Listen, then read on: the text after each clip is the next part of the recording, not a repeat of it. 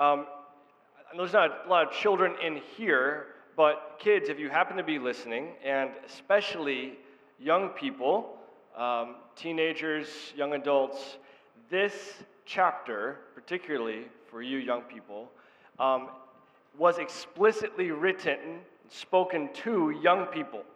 Um, that's the original audience. It applies to all of us. However, young people, this is as if it was custom made for you. So listen very, very carefully. And kids, if you're listening, draw a picture, listen carefully, tell your mom and dad at least one thing that you are, are you learned from the from the uh, the sermon today. Let's pray together and, and ask God's blessing upon the preaching of his word. You have exalted above all things your name and your word. Oh God, I'm so glad that verse is in my Bible. Thank you that you have promised to exalt your name and your word above all things. God, please do that today in our hearing. Exalt your name and your word in our minds and hearts. In Jesus' name, amen. Well, have you ever noticed that um, good things come in threes sometimes? Red, blue, and yellow, primary colors. There's three of them. Aramis, Athos, and Porthos, the Three Musketeers. Larry, Mo, and Curly, the Three Stooges. Steve Martin, Chevy Chase, Martin Short, the Three Amigos. Good things come in threes. My grandmother had a rule of threes of her own. She, it was kind of her rule of thumb that if she heard something three times, about the same thing about three times within the span of, you know, a couple of days or weeks, she's like, I think God's trying to get my attention.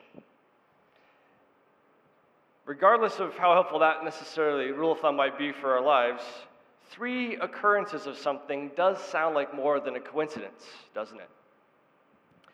Today's passage is not the first, not the second, but the third extended warning in the book of Proverbs against sexual immorality.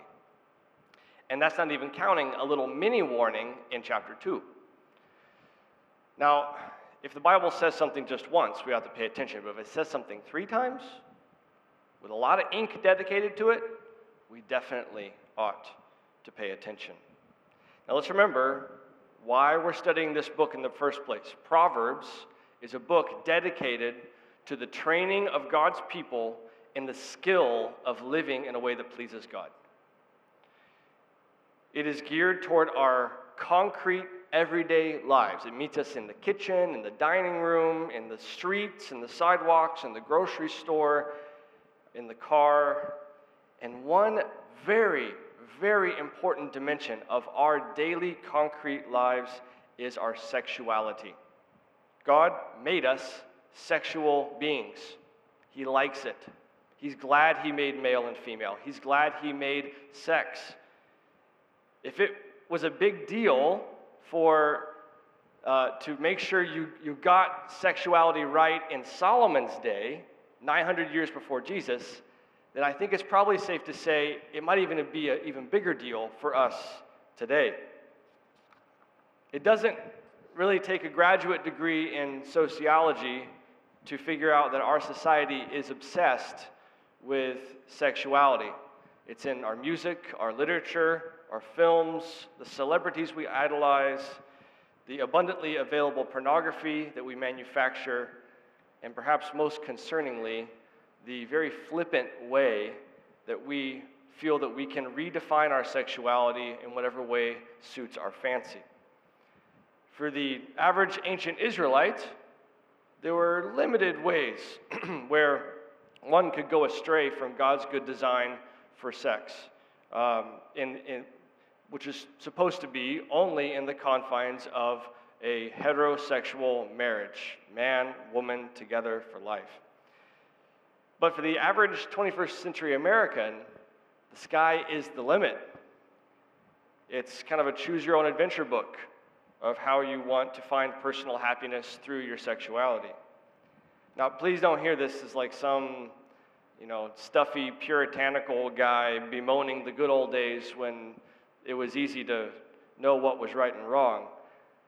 Just hear God's word this morning. Hear an urgent plea from God's word for us to give heed to God's original design to be the creature he made you to be. He has a good and pleasing and satisfying path for us to walk in, and every other road that we would choose leads to self-destruction.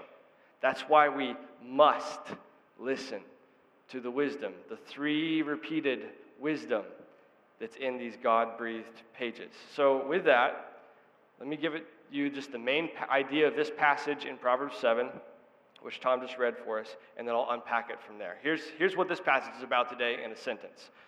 Guarding God's wisdom will guard you from sexual self-destruction. Guarding God's wisdom will guard you from self, sexual self-destruction.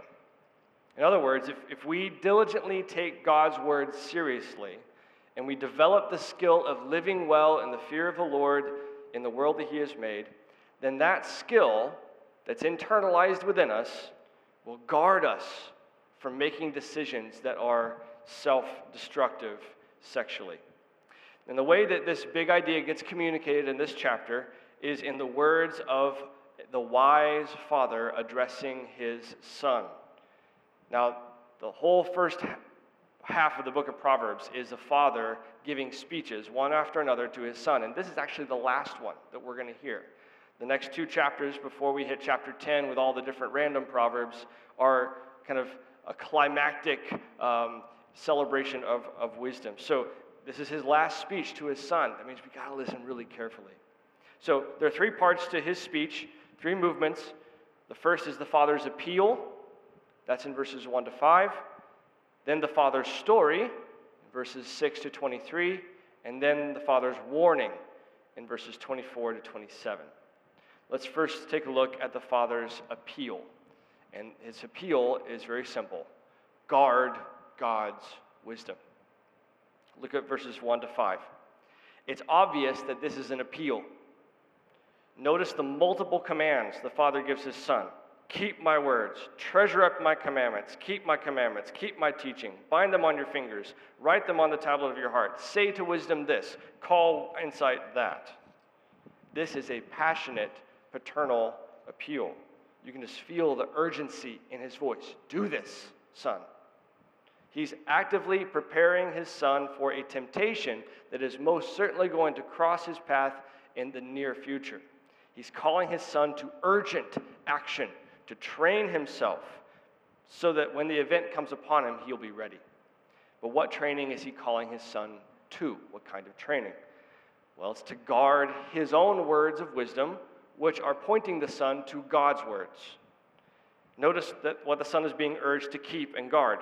My words, my commandments, and my teaching. Those last two words, commandments and teaching, are just basic synonyms for God's law in the first five books of the Bible, the Torah.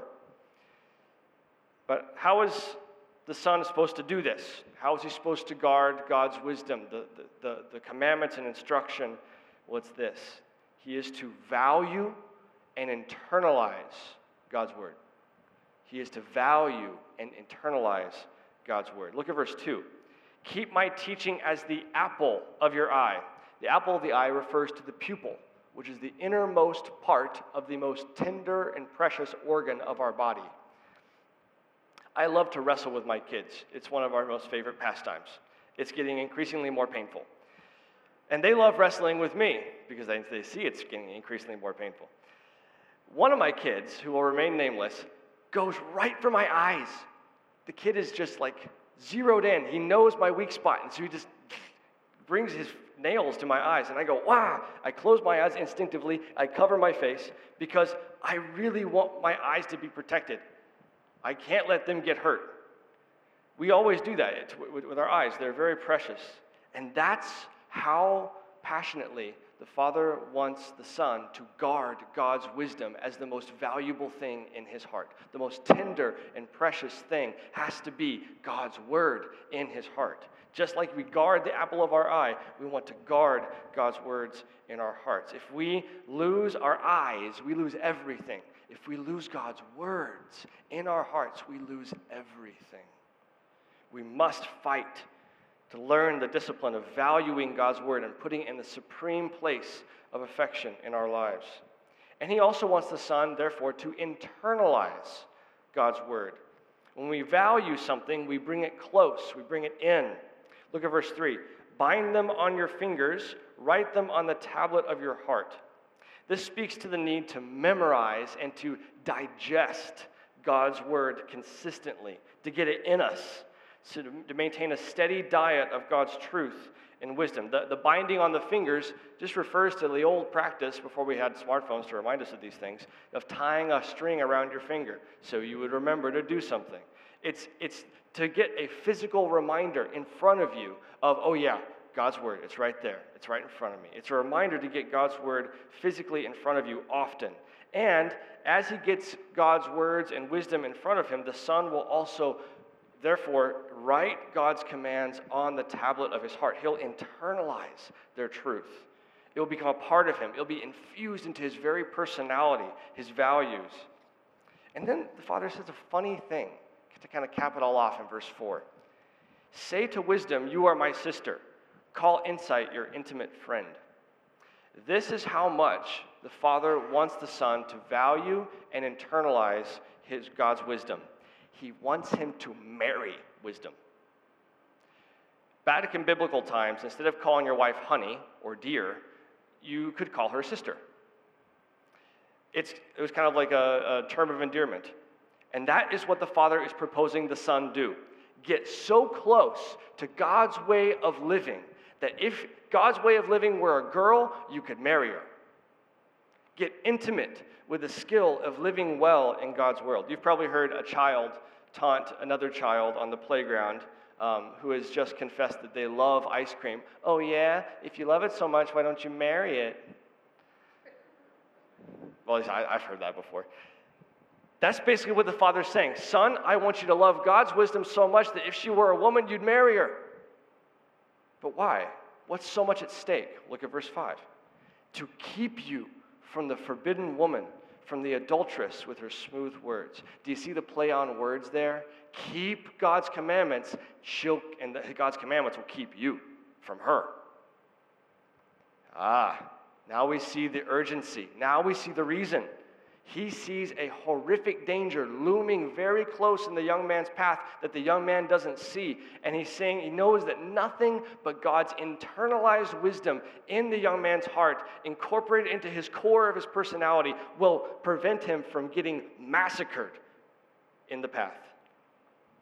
And now, as he's appealed to him, now he switches gears to make his appeal come home. He uses a parent's most effective teaching tool. This is for you, Mary Jo. Storytelling. He tells a story. Stories are very effective, and this one is particularly effective to teach. So now let's turn to the Father's story in verses six to twenty-three. This story is the sad tale of sexual self-destruction. We're going to move quickly through three parts of this story. There's a gullible guy, a treacherous temptress, and a frightful fate. I employed some alliteration just for you to remember it. A gullible guy, a treacherous temptress, and a frightful fate. Look first at the gullible guy in verses six to nine. The Father starts telling this story in verse six as if this is a situation he has just personally observed. He was looking out his upstairs window one day, and he happened to see this whole scene unfold.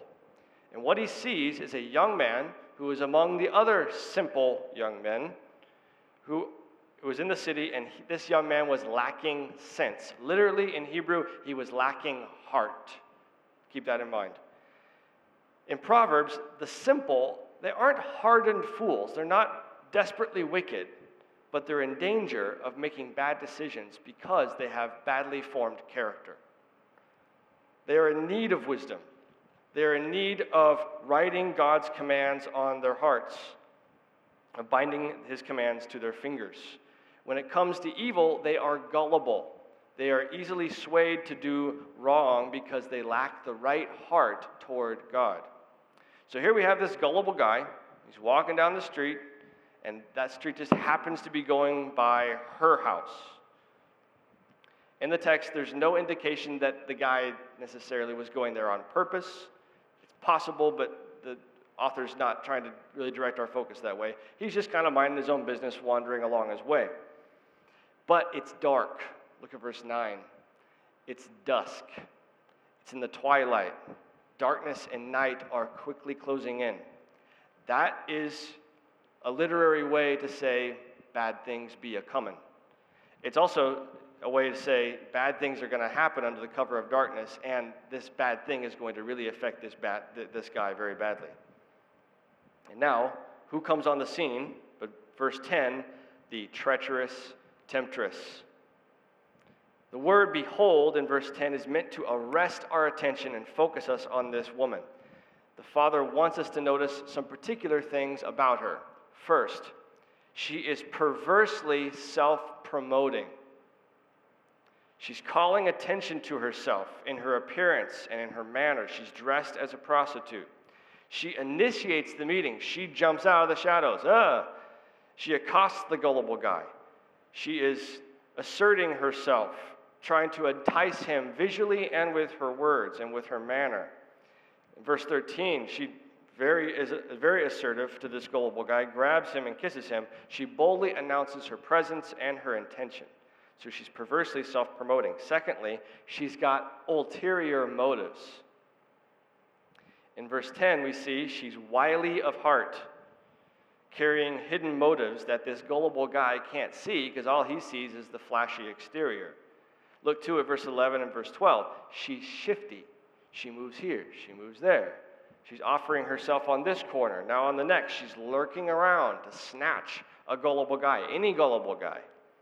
She's not content with her assigned role as a wife and a caretaker of a household, but she is driven by her selfish lust. She doesn't care about her husband being faithful to him. She doesn't care about the well-being of this young man. She just wants to do what she wants to do. Third, she emphasizes the pleasure and downplays the consequences. She emphasizes the pleasure and downplays the consequences. Look at verse eighteen. She invites him to a feast of lovemaking, emphasizing how delightful it will be. And then, as if to head off any objection in his mind of getting caught by her husband, she says in verse nineteen, "Oh, my husband? Oh, he's long gone. He's gone for a few weeks. He's far away. He'll never know. Nothing bad could ever come of this." So she emphasizes the pleasure, downplays the consequences. And we don't really know if she's telling the truth or not. Lastly, and most deadly, her flattering speech appeals to his appetites and his pride. Her flattering speech appeals to his appetites and to his pride. Notice that the Father gives just four verses to kind of describe her approach, and then seven verses of her own speech. This sounds very enticing to this gullible guy. That's what the Father has warned the Son about back in verse five, her smooth words, her flattering speech. And it's also what he says in verse twenty-one, it's what finally gets the guy in the end, her seductive speech. Sorry for giving away the end. I figured you guessed it by now. She starts by laying out this banquet of sensual appeal. She's appealing to his appetite. She starts with his literal appetite for food. That's what verse fourteen is about. She says, uh, I've, I've made, had to offer sacrifices. I've paid my vows today. And we're like, well, what's, what's that got to do with anything? In the law, in the, in the law of Moses, there were some food sacrifices for some offerings that you would make at the temple, and you offer it to the priest, and then he offers it to God, and then he returns part of it to you, and it had to be consumed that very day. So basically, what she's saying is, hey, good looking, are you hungry? I got some food to eat, and I need somebody to help me eat it. So first is the appeal to his stomach. But after the initial hook with food, she starts hinting at something more. Well, not just hinting. The soft coverings on the bed. the visual appeal of colored linens, the lavish aromas of spices on the sheets. She's inviting him to a feast for all of his senses, including his sexual appetite. But her speech doesn't just snag his appetites, it snags his ego. She's particularly good at appealing to the gullible guy's own sense of self and vanity. It makes him think that she might put all this forethought into preparing an evening of pleasure for him and him alone. Look at verse fifteen, it's just sick. She says, "You," so many times. "Now I've come out to meet you, you big strong guy, to seek you eagerly, and now I've found you." She's like, "You're the one I've been looking at. I've been spying you out for weeks." It appeals to his pride. But the father knows, as he's telling this story, he's seen the, her do this before. Back up in verses eleven and twelve, she's constantly on the lookout for any guy. It's not just him. He just happens to be the one because he's a poor sap who wandered by her door, and he's brainless enough to let her keep talking. Finally, look at this gullible guy's frightful fate in verse twenty-one to twenty-three. Just the, the sheer volume of her flattering speech has worn him down, and this gullible guy is without heart and without moral, moral strength that comes from internalizing God's wisdom, so he finally gives in. And all of a sudden, as he follows her into the house, he doesn't realize, look at verse twenty-two and twenty-three, that his life is now over. The ox doesn't realize its life is over when it happily trots toward the slaughterhouse. The stag doesn't realize that its life is over when it steps into a trap and a hunter releases the arrow. The gullible guy is like the bird flying quickly and carefree into a snare. He doesn't realize it will cost him his life.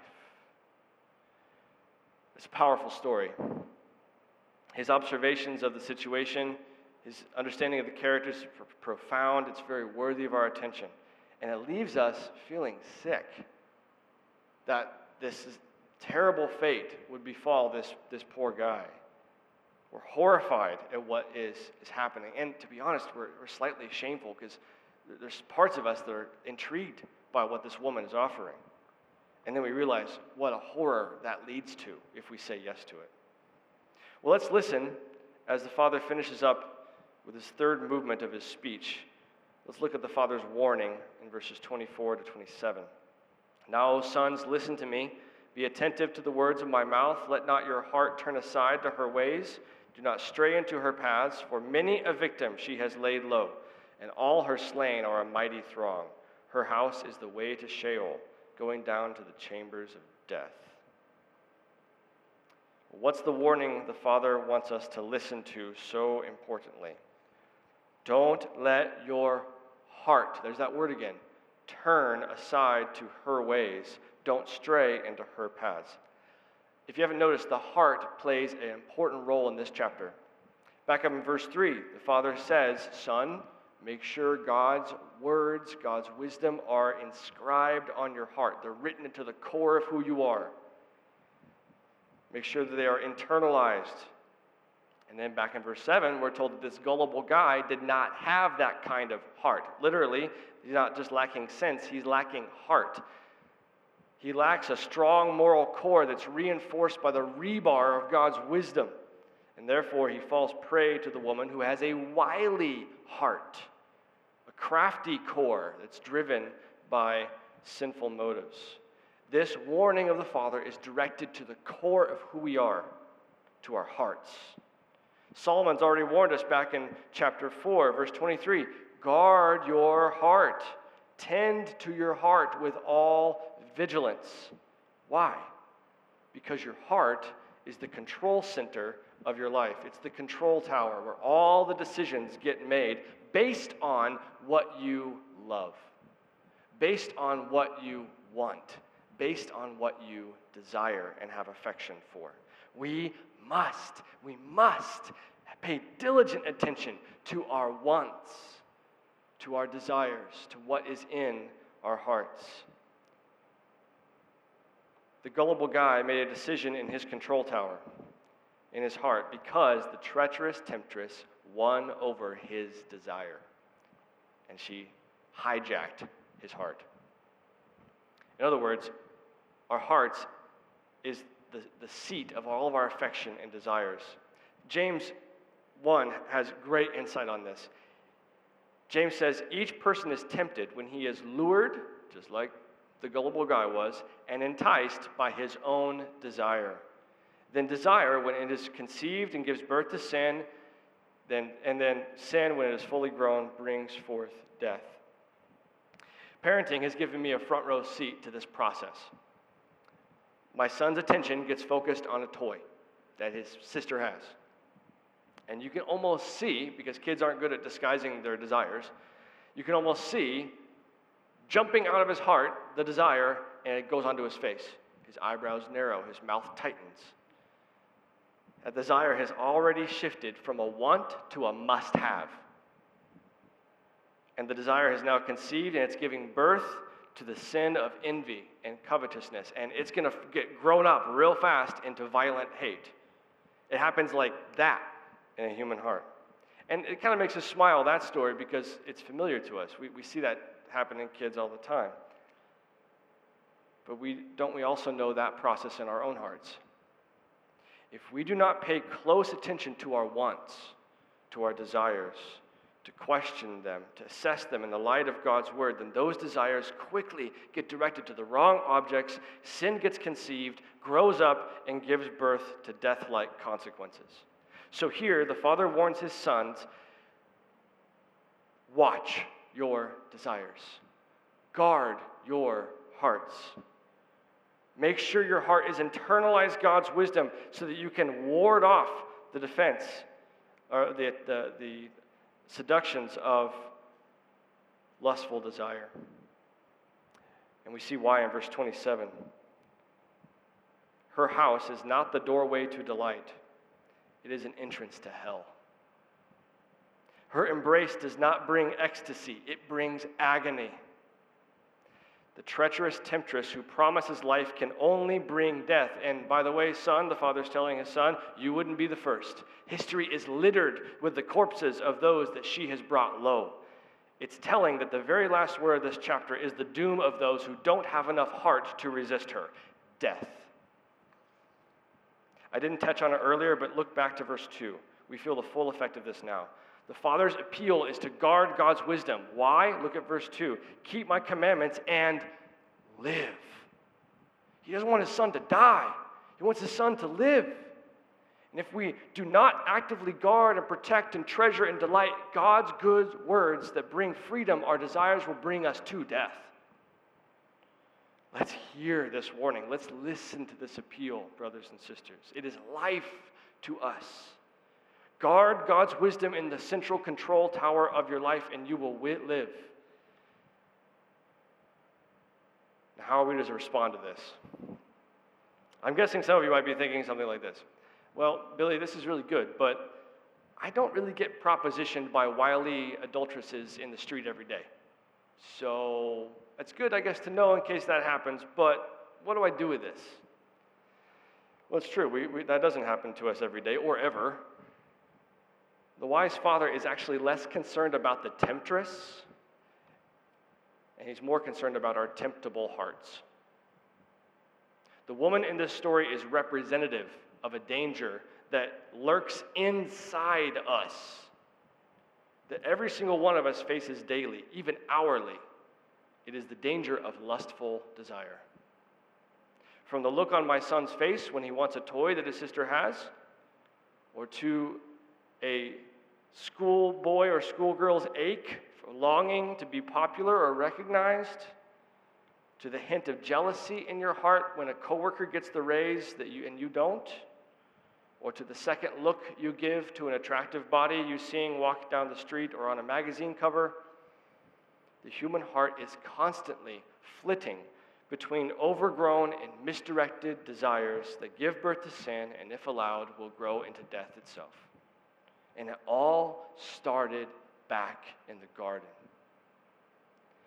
There's an extraordinary amount of similarity between the treacherous temptress and the seductive serpent in the garden. When Satan confronted Eve, he too had ulterior motives. He had terrible motives to cause as much destruction to God's image bearers as he could for his own self-promotion. He, too, emphasized the pleasure and downplayed the consequences. He said, "You will not surely die." Downplay the consequences and emphasize the pleasure. Rather, you will become like God, knowing good and evil. And he, too, used flattering speech to appeal to Eve's appetites and her pride. She saw that the fruit was beautiful with her eyes. She anticipated its wondrous taste, and she saw in her heart it was to be desired to make her wise. And then all of a sudden, like an ox to the slaughterhouse, like a stag in the trap, and like a bird in the snare, she grabbed the fruit and acted out of her desire and gave birth to sin. And she did not know it was going to cost her her life and lead to the death of billions of her children, all because of lustful desire, and it lurks within. You see, dear friends, our hearts, the control towers of our lives, have a fundamental flaw. We were originally made to find our greatest joy in God, to be satisfied with him every moment of the day, who is our good creator, our ruler. He is our exceeding joy. He is our highest good. He is our source of life and happiness and every good gift. Every good thing you have experienced since you woke up this morning is a kind gift from the Creator and the Father of lights. But because of this horrible deed in the garden, our hearts follow the pattern of our ancestors, and they seek to find our own definition of good and evil apart from God. We believe that our greatest good is worshiping self, not God, and placing self on the throne of our hearts, not God. We hunger not for God's glory, but for self-glory. And therefore, the desires of our hearts naturally flow out of an orientation towards serving and glorifying self, not serving and glorifying God. And this is true for all desires. All desires of the human heart, in one sense, are to be suspected, to be suspect, because of this orientation of our hearts. They get hijacked. What were originally meant to good, they become hijacked to serve self. But it's also particularly true of our sexual desires. We fundamentally believe that our sexual desires should serve self as acts of self-worship, not a grateful gift that we receive from our good Creator, who, by the way, owns the copyright for sex. It's his idea, and he loves it. But the more delightful the gift is, the more horrific the consequences of corrupting it.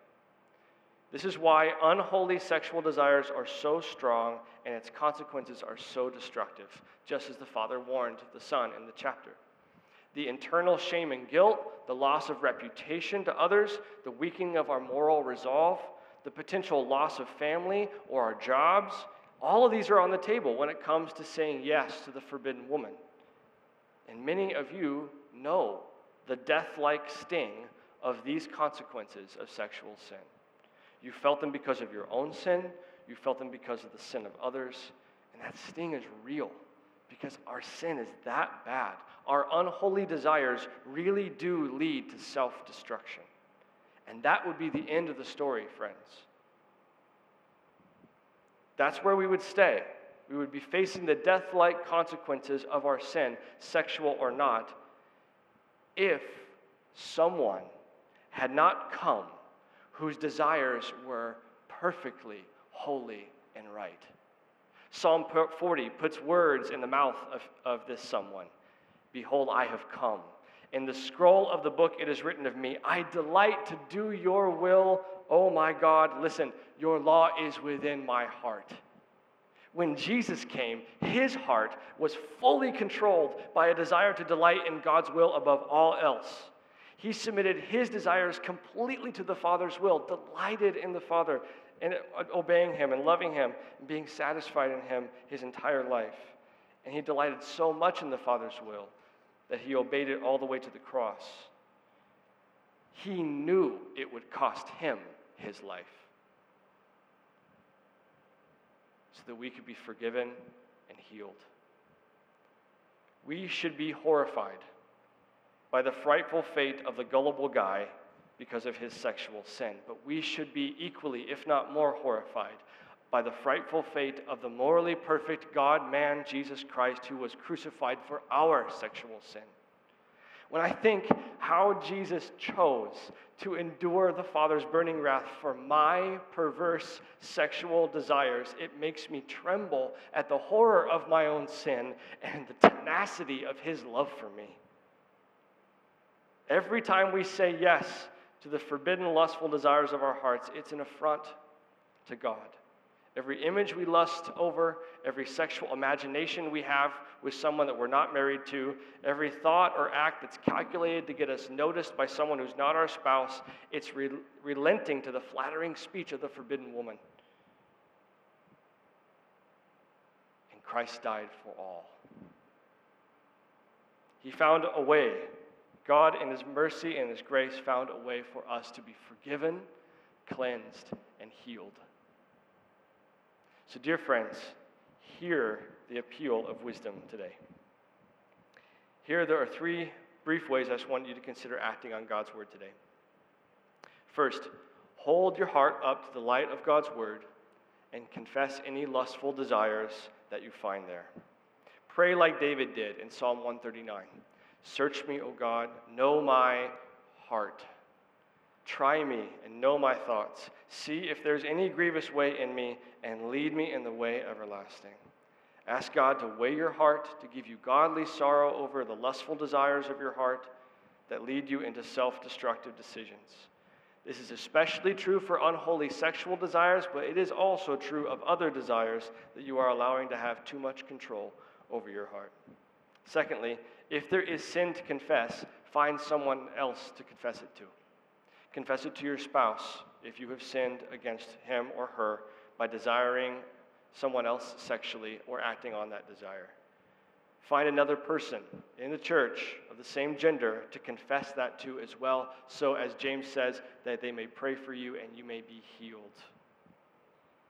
We need each other to fight this fight together. And speaking of the fight, lastly, fight lustful desire with Godward desire. There's a pastor named Eric Raymond out in Boston. He wrote a really helpful article called Fighting Lust with Lust. And what he means by that is fight unholy desire with holy desire. I, I posted it on the on the uh, Facebook community board. Um, if you're not on that, then if you want to see it, email me. It's really, really helpful. And what he what he says is, is the only way you can effectively win a battle against unholy desires is by filling your heart with holy desire. You were built to desire and be satisfied by God and God alone. And if that is in present in your heart, at least in small measure and growing, then your heart will be able to fight unholy desires because you've tasted the true goodness of true delight in God himself. The best way and the most primary way to do this is by communing with your God in his word and in prayer. There's just no substitute for encountering the living God's love for you in Christ in the pages of his word and then responding back to him in prayer. But there's another way that I want to encourage you to pursue. It's, it's a daily thing, and I'm, I'm, I'm learning the discipline of doing this, is to delight yourself in God in and through his good gifts that you receive from him every day. Every sip of coffee, every ray of sunlight coming through the trees, every song of a bird, every sound of laughter of friends or family, every meal, it's a channel that God has given you to give thanks to him and to enjoy him for his good gifts. And by doing so, it weakens the unholy desires of your heart because you start to taste and see that the Lord himself is good, the only thing that's good for you. So find your heart satisfaction in him through your spouse, through a good book, through a cold glass of water, through friends, through a fresh breeze on your face. We were made to delight in him at all times, even in our work. So keep your heart steadily gazing at him, and you will live and not die. Good things come in threes, so listen, give heed, and trust God's holy word, dear people of God. Let's pray. Thank you, Father, that you are good. You have exalted above all things your name and your word because you are good. Lord, would you weaken in our hearts unholy desires? Would you weaken those desires, Father, by showing us how truly good and satisfying you are through Jesus our Lord. Help us to delight in you now as we sing and praise your name. In Jesus' name, amen.